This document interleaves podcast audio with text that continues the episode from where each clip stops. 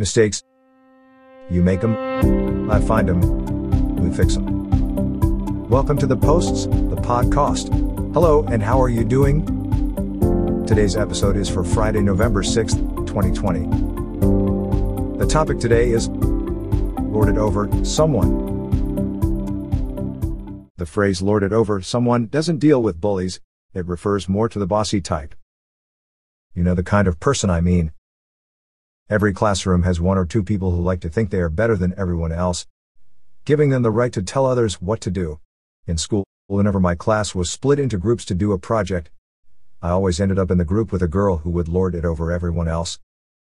She'd tell us what to do and how to do it.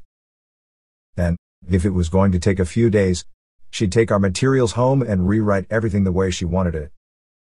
At first, that would make me angry. I didn't want her lording it over me. I wanted to do my work and be graded on my merit. Then one day it dawned on me. I had captured the golden snitch. That's one for you Harry Potter fans out there. What the hell was I doing? If she wanted to lord it over us and do all the work herself, who am I to argue with that? From then on, I did everything I could to get in her group. She'd boss us around a bit, then fix all of our shoddy work. All we had to do was sign our name, and we'd all get a little star for our work. Take advantage of those who want to lord it over you. I did, and I tell you, kindergarten was the best year of my school life. Her dad took a job in another province the next year, and my finger painting skills went downhill after that. That wraps it up for today.